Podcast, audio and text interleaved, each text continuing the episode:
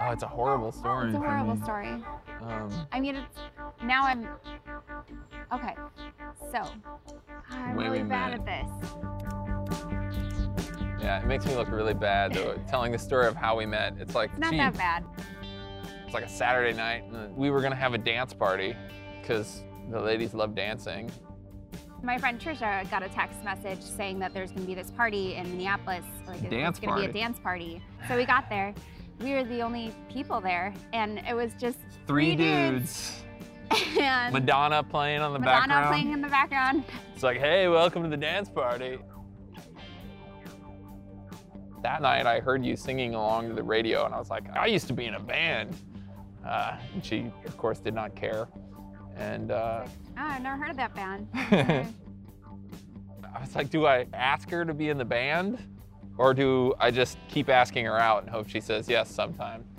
And uh, I was thinking that my prospects were probably better to ask her to be in the band. So we convinced her to be in the band. She didn't really want to be. But I roped her in and we're married now, so We're she has to. So It's in the it's in, in our our prenup. This is horrible, I know. But whatever. This was a yeah. It's a long time ago. Thank you. Yeah. you're doing a good job. You should edit this so I look really cool.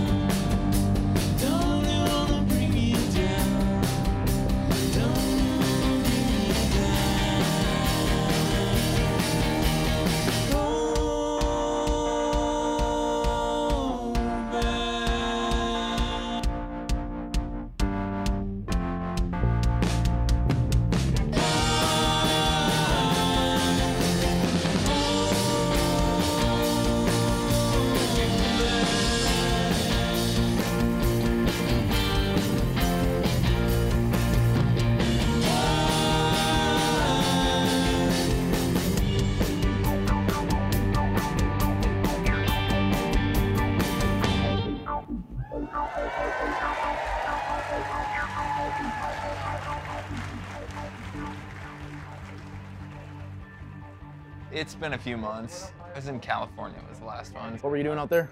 I'm a musician. Oh, okay. So what, what do you play? Uh, play guitar and I sing. You sing? What's the band called? Communist Daughter. Are you a St. Paul guy? Now, I, oh man, I have lived in St. Paul since I got out of college. Except for I, I, I moved to Prescott, Wisconsin for a little bit and opened a restaurant. And Really? Okay. yeah, I did that for like four or five years. That's what put me into treatment. But Oh, yeah, it was it was worth doing, I'll say. But I'm glad I'm back in St. Paul.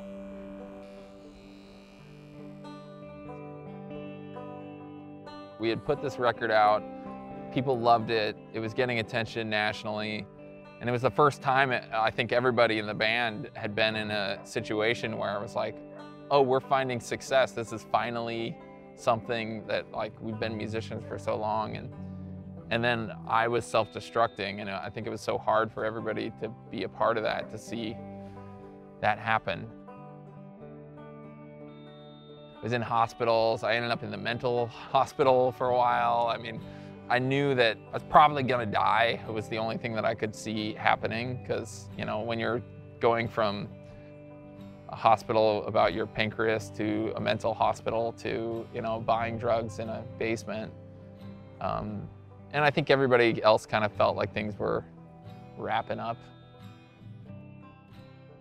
You know, it was leading up for 10 plus years of, you know, uh, doing drugs and getting into heavier drugs and harder drugs and keeping it secret.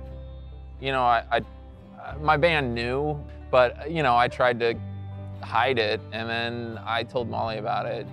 I yeah, there was something about Molly that I opened up to, and so that's kind of um, when I started to like. I mean, it took a long time to turn around. We would have very late night conversations talking about how we were pretty sure we were gonna end up together. And I would say, yep, but not for a while because I don't want to deal with this. Like I had this Yeah. this thought that you know somehow we would part ways. He would get clean, and then we'd meet up later in life, and everything would be perfect, and I would I just wouldn't have to deal with like Yeah, the messy the disaster of of uh, what would be to come. you know, I had nothing left. The restaurant had closed. I was living in a friend's spare room on the floor and I was still writing songs. And so to me, like life was still going on. I was still able to do what I loved. But then one day I woke up and I just couldn't write anymore. And so then I knew at that moment, I was like, okay, life's over. This is it. So the next step is either I'm gonna die or maybe I should try that getting sober thing for real. And so I called my mom and asked her, and she told me, she was like, all right, if you really want help, Minnesota has the best treatment place in the country. It's called Hazelden. You should go to Hazelden. That night, I think we had a show at First Ave, and we were backstage, and I was curled up with a bottle of vodka, and I was like, I think I have to call Hazelden. I need to go there. Like, I need to go there now. So I got on my cell phone with my bottle of vodka and I called Hazelden from First Ave, like their backstage green room. And uh, Molly, we were kind of on the outs then, but I was like, all right, can you give me a ride to Hazelden? She dropped me off in the morning. I had my last drink in a in the parking lot. It was horrible. It was like gas station vodka and Mountain Dew or something, and which was like so fitting. I think that's why like I never. Since then I've been sober because it's like, yeah, that's how you end up. You end up drinking in a parking lot.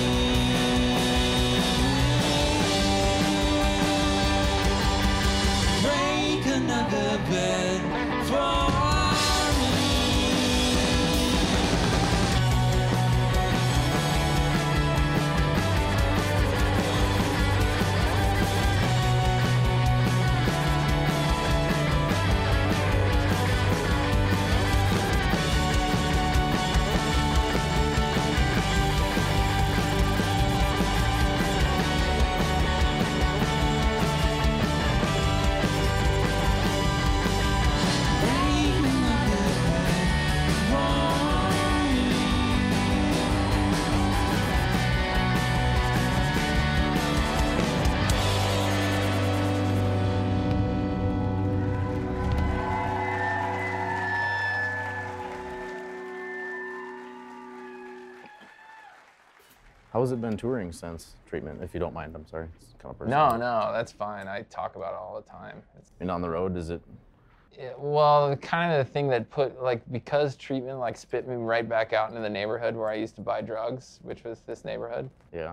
I had to get like pretty okay with saying no. So touring actually wasn't as hard as I mean, there was times that it was pretty hard. Some bars once they find out that you're sober though, they're they're usually pretty awesome about it. Yeah. After I got out of treatment, I was like, please don't put me into the halfway house on the west side on West 7th here, because this is where I first started doing drugs and really heavily drinking. So all of my memories of here were like buying drugs and, you know, using speed for the first time and and the bad things like buying crack pipes and things like that. It's all of my memories of this neighborhood. But then I realized like, oh, the only way that I'm gonna get sober and really be able to stick it out was to really I mean this it's it's all over the world. You're never gonna run away from it. So they put me in the halfway house here and um, I started making new memories now and I, I feel you know it's been five years sober. When he got out of the halfway house, it was like I was getting to know somebody for the first time because he had changed so much. And it sounds really sappy, but I mean, he really was like the person that I had hoped I would meet someday. And it was like I didn't know if that was gonna be him. You know, I didn't I didn't know until I got to know him for real. You know, it sounds really sappy, but but I did. This is a romantic comedy. Yeah. For me to stay healthy, I feel like I have to tell people about what my issues are so that people know there is that out there. Regular cake ones. You know, like when you're in those, when you're in that position, you think that you're the only one going through something like that, or you you don't see solutions, you don't see a path out. And I think that more people are talking about it uh, is the best way to get that out there. And I, I know that songwriting wise, even though I write about certain kinds of struggle, it's like everybody goes through struggle. Struggle is universal. And even though my struggle is kind of over here, I think that people can connect with that. And I should say, like, as much as we're talking about this, our band isn't about this, you know, like our music isn't we're not like a recovery band or anything. This happens to be the story of how we found struggle, you know, and how we operate now. And so a lot of the songs that I wrote are dealing with this dark part of me that still mm-hmm. exists. But, you know, I bring it to the band and we find a way to, so I can just visit it and then I can come back and be this happy go lucky guy that buys donuts and bread and hangs out with my dog. So far, it's been working gets better every day.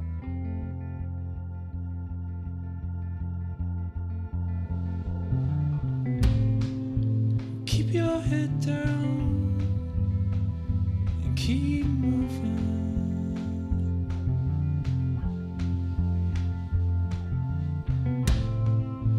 Listen for a sound. Keep moving.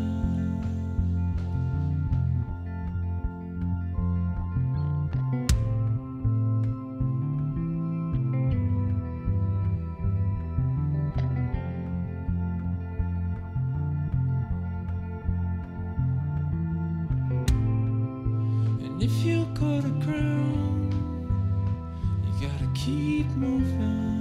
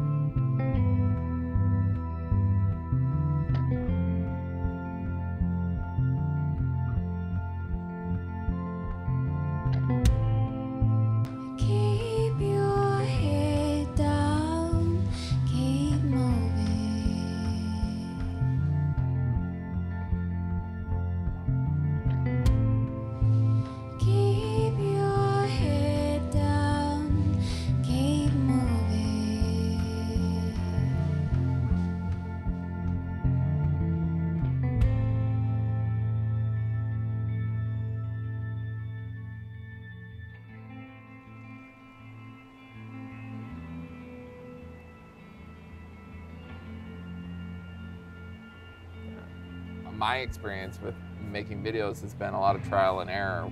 Keep your head down. Keep.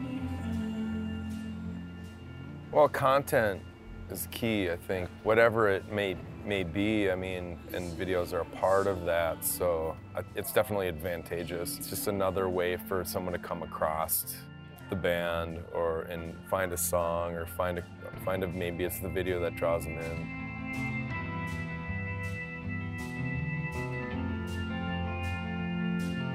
Cut. that was awesome. Hey, nice work. We're just gonna get a couple variations on the on the wides, and we're gonna move into close. To me, even though it is an art in of itself, as a band expense, it falls into the PR expense, which is hopefully it's helping to expand our reach, you know. But you never know. But you never really know.